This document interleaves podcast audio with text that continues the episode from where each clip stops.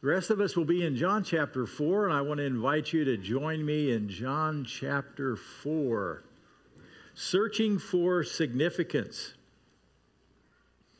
Everyone searches for meaning and significance in life in different ways and at different times. H- how do you, what have you done in search of significance?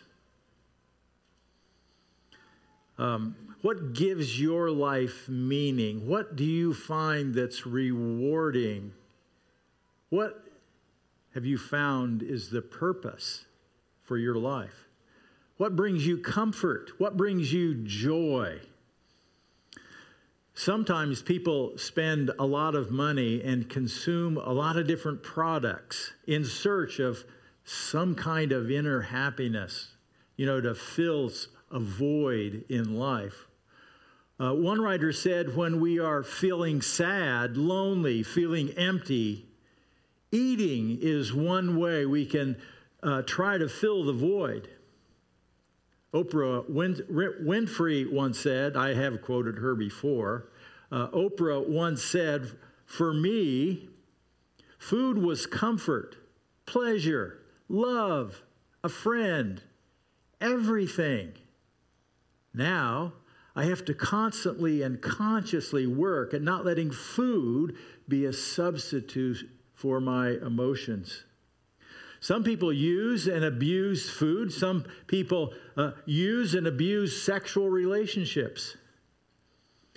Um, some people self medicate with alcohol or some other kind of chemical substitute.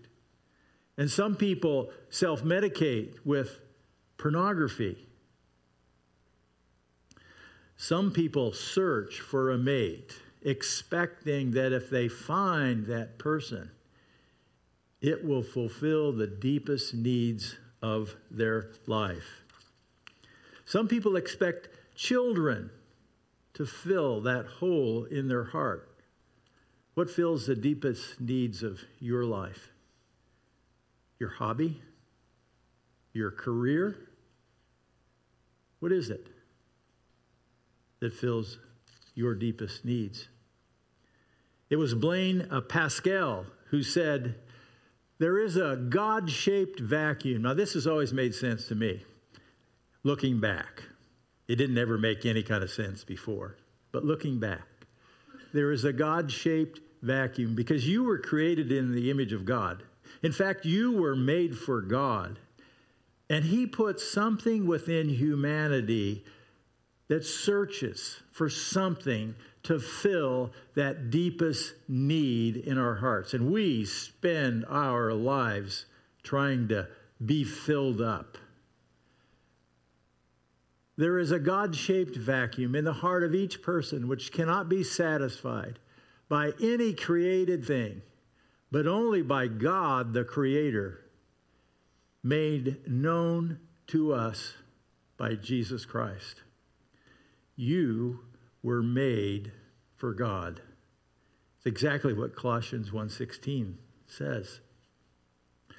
So um, today Jesus encounters a woman who had been searching for significance in her relationship with men. And so we're going to look at um, John chapter 4, and um, we're going to look first at the setting. I'm just going to uh, read the opening of John chapter 4 as we get started. John chapter 4, um, here's what the writer of the Gospel of John records. He says, Now Jesus learned that the Pharisees had heard that he was gaining and baptizing more disciples than John, although in fact it was not Jesus who baptized, but his disciples. So he left Judea and went back once more to Galilee. Now he had to go through Samaria, so he came to a town in Samaria called Sychar, near the plot of ground Jacob had given to his son Joseph. Jacob's well was there. And Jesus, tired as he was from the journey, sat down by the well. It was about noon. When a Samaritan woman came to draw water, Jesus said to her, Will you give me a drink? His disciples had gone into town to buy food. The Samaritan woman uh, said to him, You are a Jew, and I am a Samaritan woman. How can you ask me for a drink? For Jews did not associate with Samaritans. Jesus answered her, If you knew the gift of God and who it is who asks you for a drink, you would have asked him and he would have given you living water. So let's talk about the setting for this passage and our, for our story that uh, we, we begin with the situation in verses 1 through 3. And so uh, we're going to look at verse 1 and uh, then talk this through. Now, Jesus had learned that the Pharisees had heard that he was gaining and baptizing more disciples than John. Remember, last time we were in John chapter 3, and this uh, little bit of a commotion kind of um, uh, happened between uh, leaders of John the Baptist, his disciples, and, and um, a, another Jewish person over who was the most popular. Is it Jesus or is it John the Baptist? Because John had been out uh, in the wilderness uh, preparing people for the kingdom of God and preaching, and his disciples had been baptizing those whose hearts were changed. And then Jesus went out, and both of them are out at the same time, and they're in, in somewhat of the same vicinity. And it, it, in John's camp, there is concern that this is getting competitive. But it was John who brought clarity because this is what God had planned. Jesus would become greater and John would become less.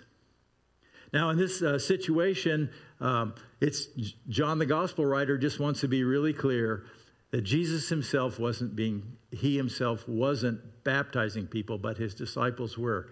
You know, imagine if uh, six people said that they were baptized by Jesus. And your baptism probably isn't nearly as good as mine because I had Jesus. Who did you have? You know? And uh, Jesus had his team do the actual baptism. Um, so uh, in verse uh, 3, so uh, he left Judea, went back once more to Galilee. So Jesus wants to avoid a major confrontation with the religious leaders uh, when they are starting to be concerned about Jesus' popularity because now his group is getting larger than John's group. And this um, it makes the leaders in Jerusalem uncomfortable. The religious establishment uh, doesn't know what to think of this. Uh, they become concerned. And so, as Jesus is out, uh, all through his ministry, religious leaders show up and they often seek to challenge uh, what he is saying or what he is doing. Now, the location in verses 4 through uh, 6 gets pretty specific here. And the location is now Samaria. Verse 4 Now he had to go through Samaria, a province of um, north of Judea. So it's like the, a county size, a province. And Samaria also has a city named Samaria. So there's a Samaria, Samaria.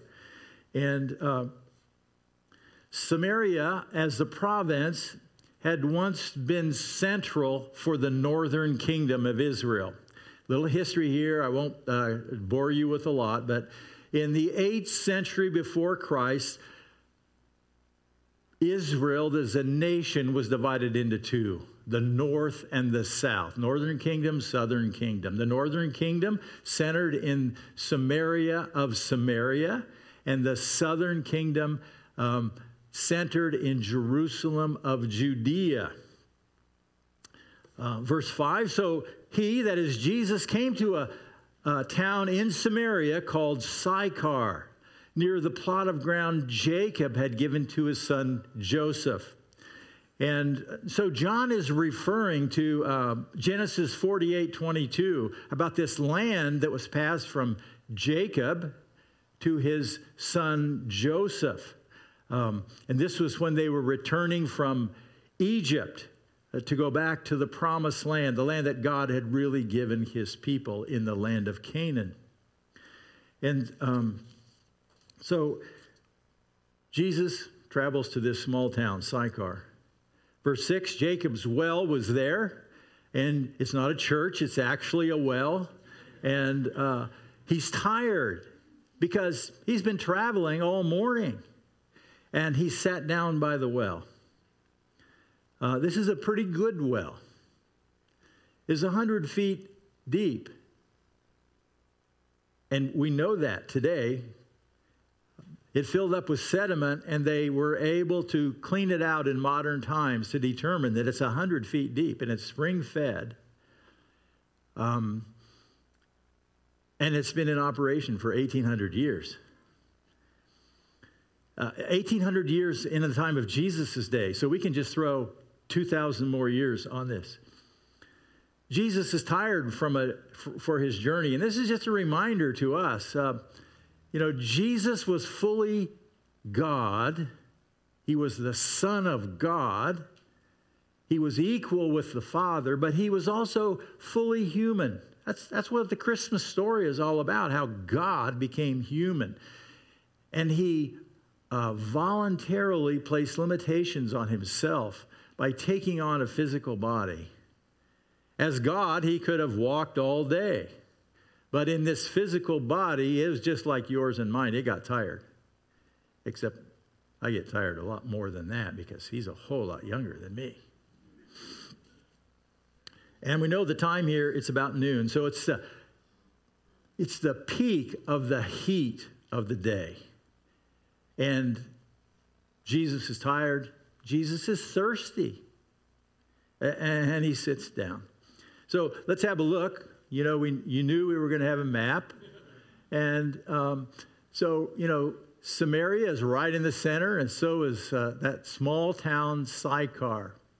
Now, Jesus had been in Jerusalem. That's where he met Nicodemus. And then he moved out and began to baptize. And um, after uh, they'd had this little uh, competitive spirit thing going on, and the Jewish leaders sort of uh, understanding what was going on, that Jesus is becoming more popular, Jesus begins to move further north, and he ends up at Sychar.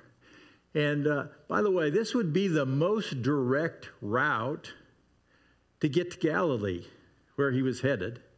Jesus will make his headquarters in Capernaum, um, and he's already been there, but we, we, it's not quite his headquarters yet.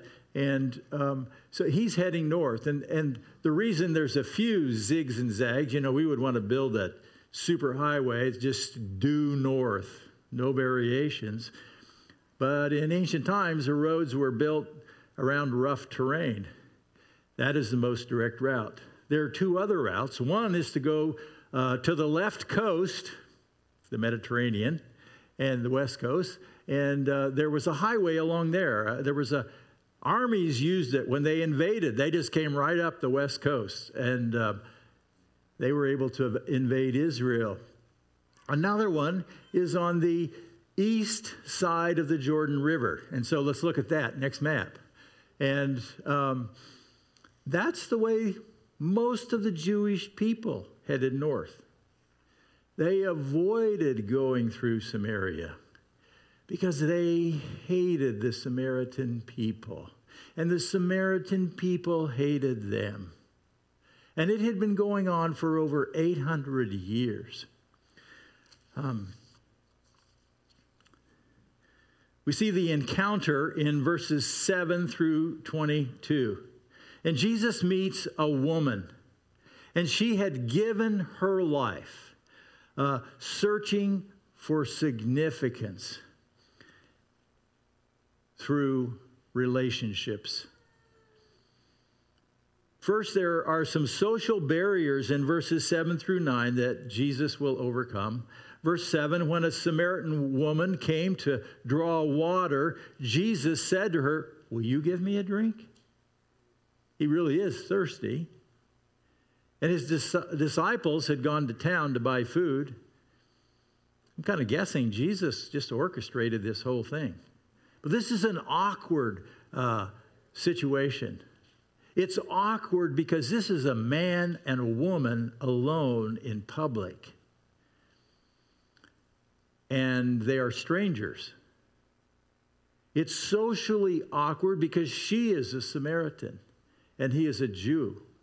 It's socially awkward because she is a Samaritan and he is a Jewish rabbi. And Jewish rabbi would have walked way out of the way to avoid her. And Jesus is intentional. He sits down. Remember that Jesus knows what is in man, John chapter 2, verse 25. He knows us, He knows people, He knows what's in our hearts. He knew what was in her heart. He had been intentional about being there. Why did all the disciples have to go buy food? Because he said so. And Jesus is alone with this woman. And um, this, th- this goes back uh, the 800 years, as I, as I mentioned. Um, the northern kingdom had been invaded by the, uh, the Assyrian uh, Empire, and they had carried off into captivity a huge portion of the population, but they left the poor behind, a smaller number of people to live there. And then the Assyrian Empire brought in uh, captives from other nations, uh, Gentiles and they settled them there in this northern part of Israel alongside of the poor people left in the land. And their plan is to let them intermarry and let them um, have families. And that corrupts the Jewish race. And uh, that's exactly what happened. And along with that came a whole bunch of foreign gods that got intermixed with the God of Israel. And uh, it's going to have a huge impact. In fact, um, out of this came a separation of the Samaritan people and the Samaritan leaders that they sort of created their own religious perspective on God and they adopted uh, only the Pentateuch of the Old Testament, the first five books Genesis, Exodus, Leviticus, Numbers, and Deuteronomy. That's all that was in their Bible. And they refused to accept the rest of the Old Testament, 34 more books of the Old Testament in our Bible. They left out all of the prophets. Not only that, they changed the first five books. And uh, they, they put in some helpful, beneficial to their cause um, ideas. One of those was to build the temple in Samaria. Actually, they built a temple in, uh, on Mount Gerizim. We're going to see that in just a minute. And um, in, in the Bible, the place to worship was in Jerusalem at the temple that Solomon had built. And yet, now there are a north and a south and two places of worship. One, one, one group are viewed as heretics. Um, they are cult like, they have their own Bible, their own way of worship. And so the Jewish people, that is not acceptable. Sadly, hatred grew out of that. And then uh, John just adds that when it's in a parenthesis like that, the translators are saying this is just an addition by John. For Jews do not associate with Samaritans. And you can see why that was a, not a good situation. And um, but the, the literal idea here is that Jews do not drink water from the same drinking utensils. That's almost taking this literally. And, and so it, it just was out of place for Jesus to want to take a drink from this, this woman. And this was definitely the custom of the religious leaders of the day. Jesus addresses deeper issues in verses 10 through uh, 15. Look at verse 10. Now, Jesus answered her, If you knew the gift of God and who it is that has asked you for a drink, you would have asked him, and he would have given you living water. Um, he says, If you knew the gift of God, what is the gift? What is the gift of God? I'll give you a hint. John 3 16.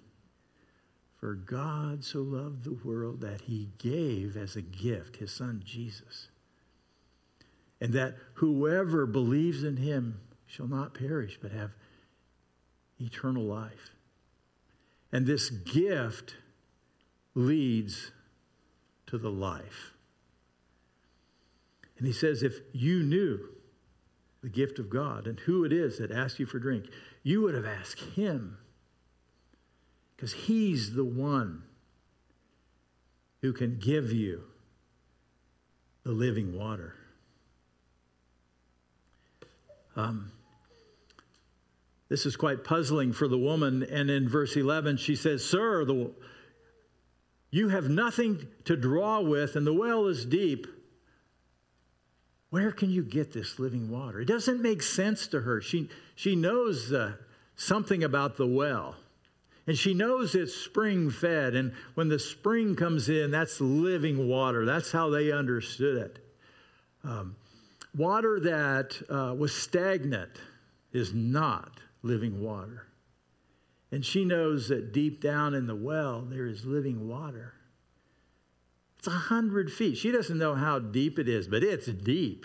It's a really long rope. And um, Jesus is not equipped. At least that's how she views this.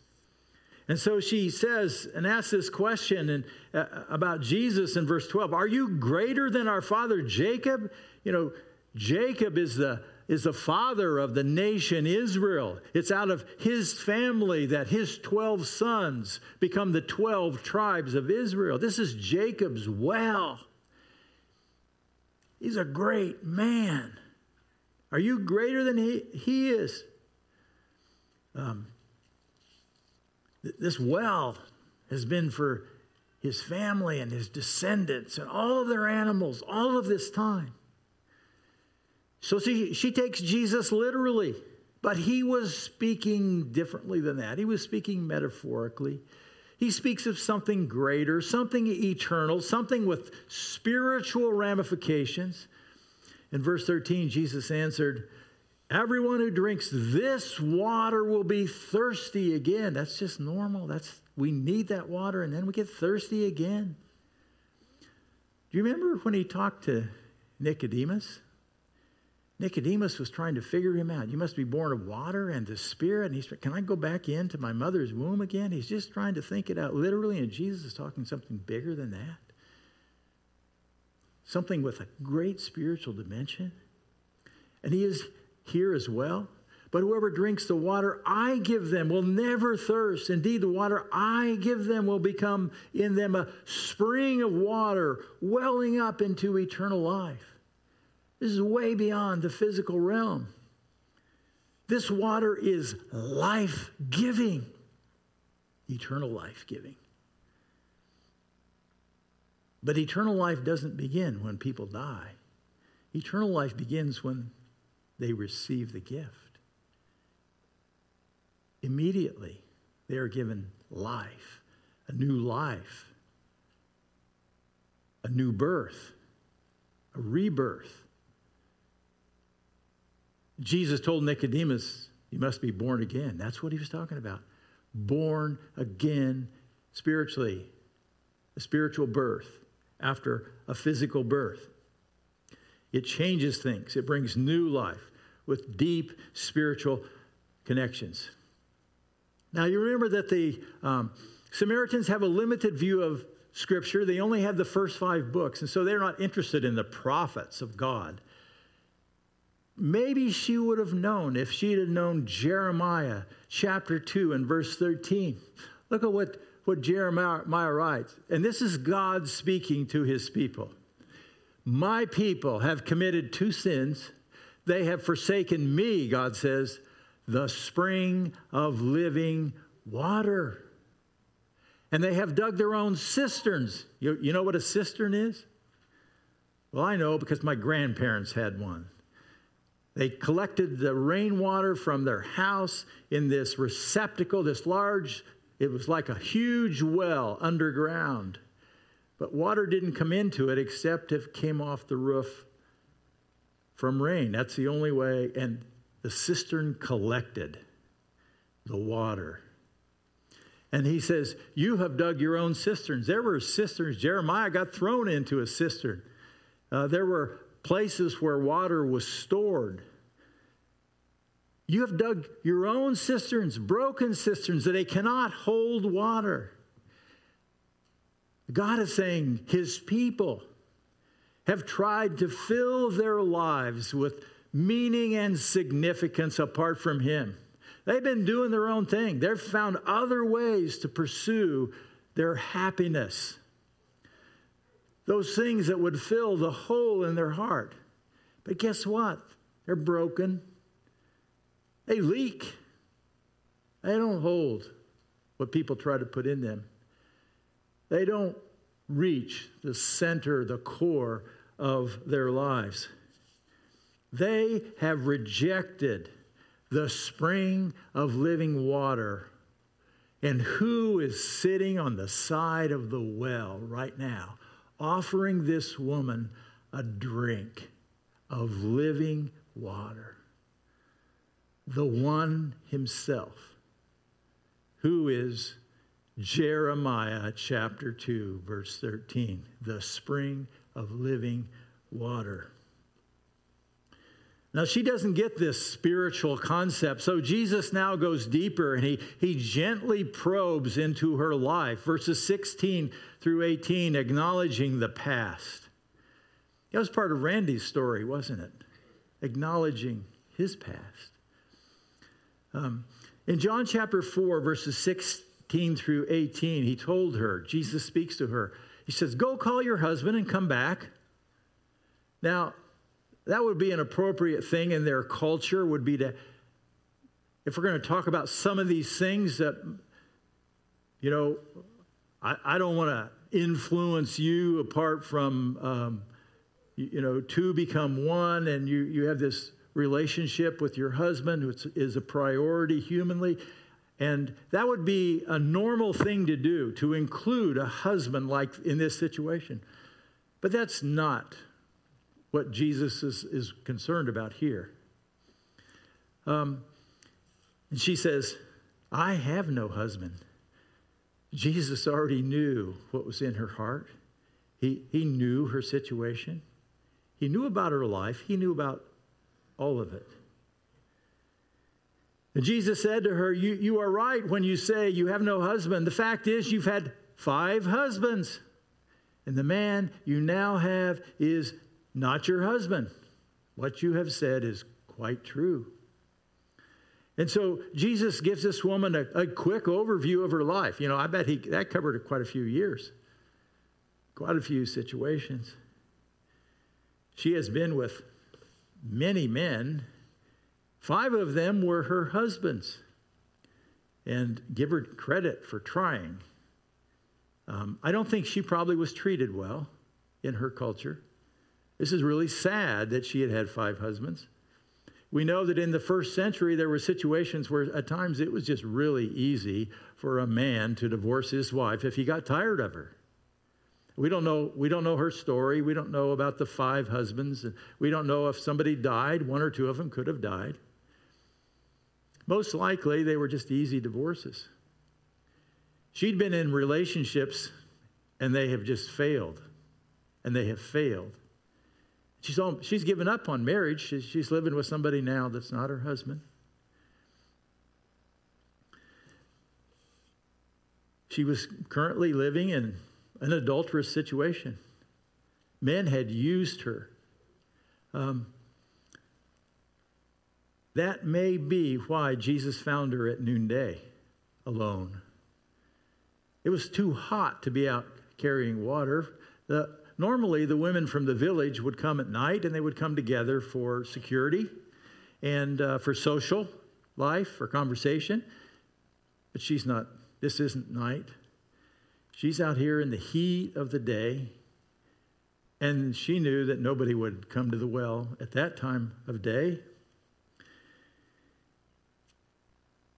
The other women probably would, would have shunned her or did shun her because she had sought her significance in being loved by a man, and she was a failure in their eyes. And so the, the subject is changing in verses 19 through 21, and the, the subject uh, moves to religion. And we see that in verse 19. Sir, the woman says, I can see that you are a prophet. Now, it may well be that she does have a sense that, that he is from God and that he truly is a prophet. Or it may well be that she's being a little bit sarcastic, that he's so smart. You're so smart. Um, it, it's not clear, but Jesus had identified her in an uncanny way, and he seems to know a lot about her. So she has questions. She brings up the long standing dispute between her people and the Jewish people. Verse 20 Our ancestors worshiped on this mountain, uh, is probably pointing back, on this mountain. Uh, but you Jews claim the place where you must worship is Jerusalem. Now, who's right?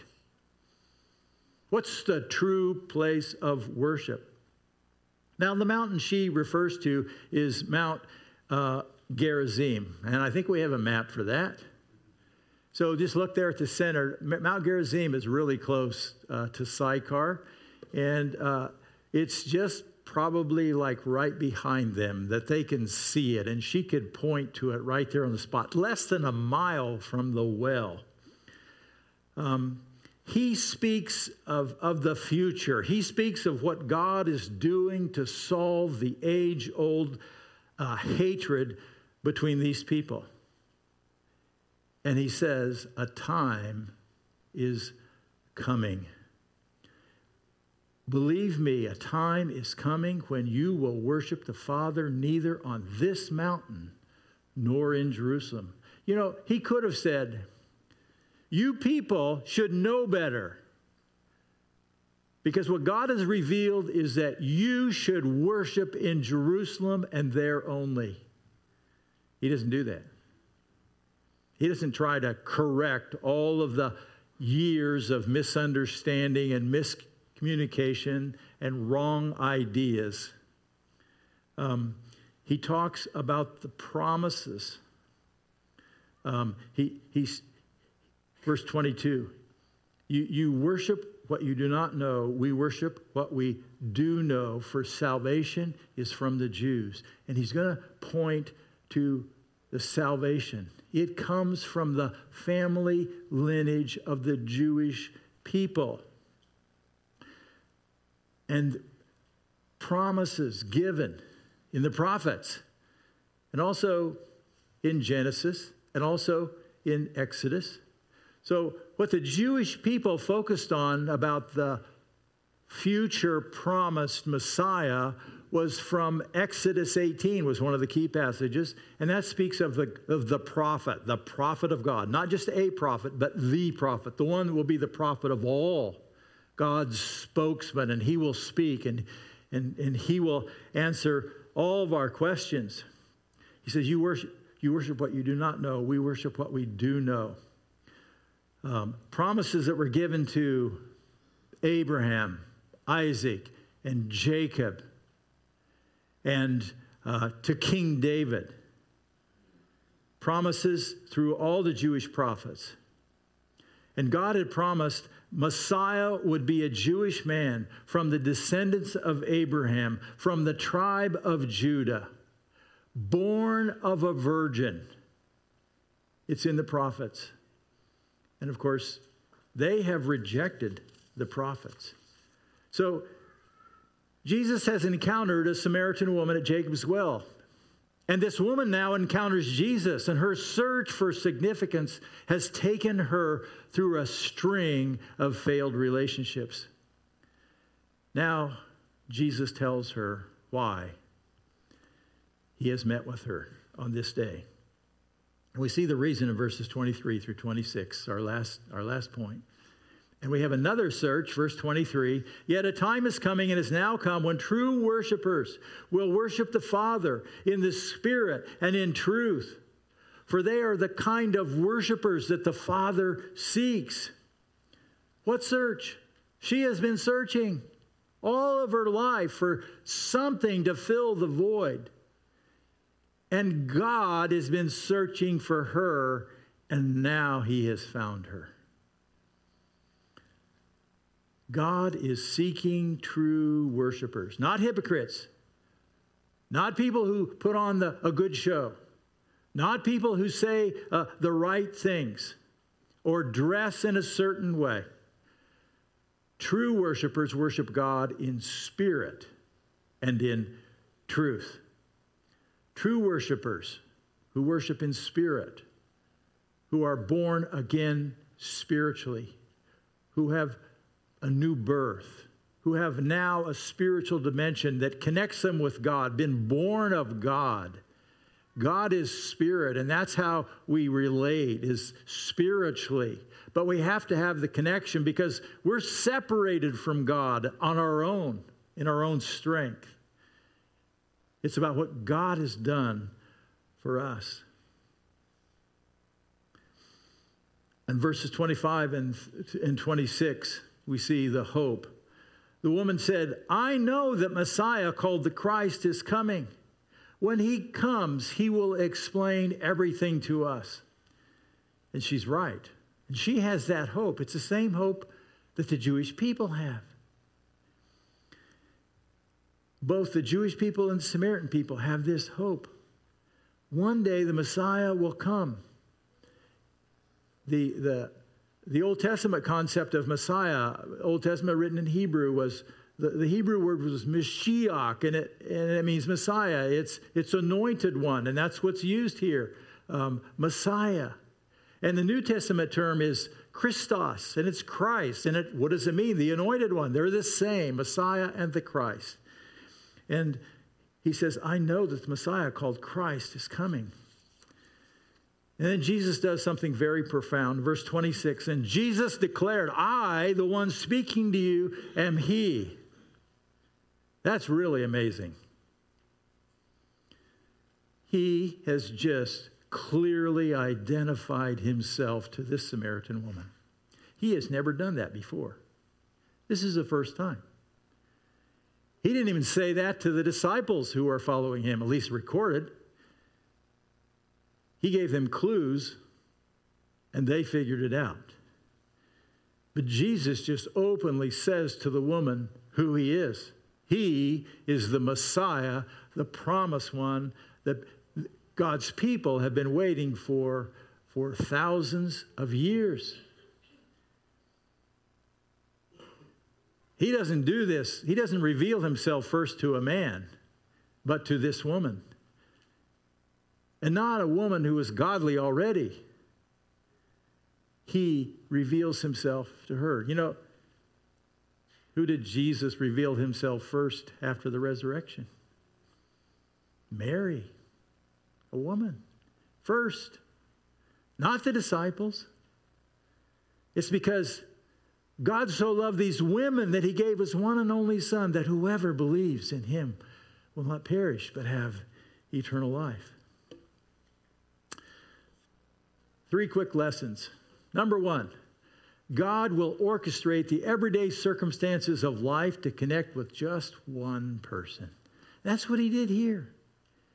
God orchestrates circumstances. God or- orchestrated circumstances for Randy Birdall to place his faith in Christ.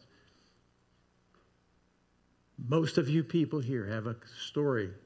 God has orchestrated the circumstances of your life so that you would believe. God orchestrated the circumstances of my life so that on September 29th, 1974, about 4:30 in the morning, I became engaged spiritually with the God of heaven. Secondly, God engages with any person who sincerely seeks to know Him. Question for you is Do you have a personal relationship with God? Do you have a personal relationship? God wants to engage anyone who takes Him seriously, anyone who wants to know Him personally. Um, God wants people to engage with Him by trusting Him because He loves them, because He loves you. God wants to be in relationship with you, just like He wanted to be in relationship with the Samaritan woman. Thirdly, God is seeking you to be a true worshiper right now. He's seeking true worshipers those who worship in the power of the Holy Spirit, not in their own human strength. You can be a Christ follower and just go through the motions. That is not a true worshiper. God is seeking people to worship Him in the power of the Holy Spirit. Another we would talk about in the New Testament, filled with the Holy Spirit, where God is in control and Jesus is Lord. God wants people to worship Him according to the truth, according to the way Scripture outlines worship. Things like praise to God, things like thanksgiving to God for what He's done, things like financial generosity to God, that's an act of worship, things like sacrificial service. People who are willing to present their bodies to God as a living sacrifice. That's worship. That's true worship. And God invites every person into a personal relationship with Him. It's because we are sinners, we are separated from God. There are consequences for our sin. This separation is eternal, it leads to eternal condemnation. And God uh, has sent His Son that's why we celebrate Christmas this year. God has sent his son. And his son is because he loved us, but God demonstrates his love for us in this while we were yet sinners, Christ died for us. And he paid our penalty of sin. His life was a ransom payment for our pe- penalty of sin. He was our substitute. He stood in for us. He experienced the death that I deserve. It doesn't benefit any person unless they come to God according to truth. John 3:16 For God so loved the world that he gave his one and only son that whoever believes in him will not perish but have eternal life. So if you've never placed your faith in Christ before, I, I would invite you to trust Him today. God invites you to trust Him, to believe in Jesus Christ, because Jesus' death paid for your sin penalty. He paid it all. Now, we're going to celebrate uh, communion today, and uh, t- that's when we remember we remember the death of, of Jesus. He died a sacrificial death. We deserved it. It was because of his love. He died in our place. And we remember uh, his death with a bread and a cup, and that's what this is. So um, it's one, one piece. Take off the top layer, there's bread, and then you take off the next layer, there's juice, and um, don't spill it. So um, we, we are commanded as followers of Christ to remember, to stop and think and reflect, and we are to examine ourselves before. Um, before we share in this time together. And this we do this as an entire church, as the, as a body of Christ. So let's uh, just bow our heads together as we, as we thank God this morning. Gracious God, we just come before you And uh, may you search our hearts right now. May you uh, show us the sin in our lives. May we be honest before you. Maybe, may we be willing to confess our sin to you. If you're here today and you've never placed your faith in Christ, you know, you could pray and express your faith in Jesus just by saying a simple prayer. It's not magical. It has to be from your heart. You, has to, you have to mean it. And can it be simple, something as simple as, Dear God, I understand that I'm a sinner. And um, I understand that Jesus Christ died on the cross for my sins. He died for me. And God, I'm thankful and I embrace that truth. I believe in Jesus Christ, who is alive right now.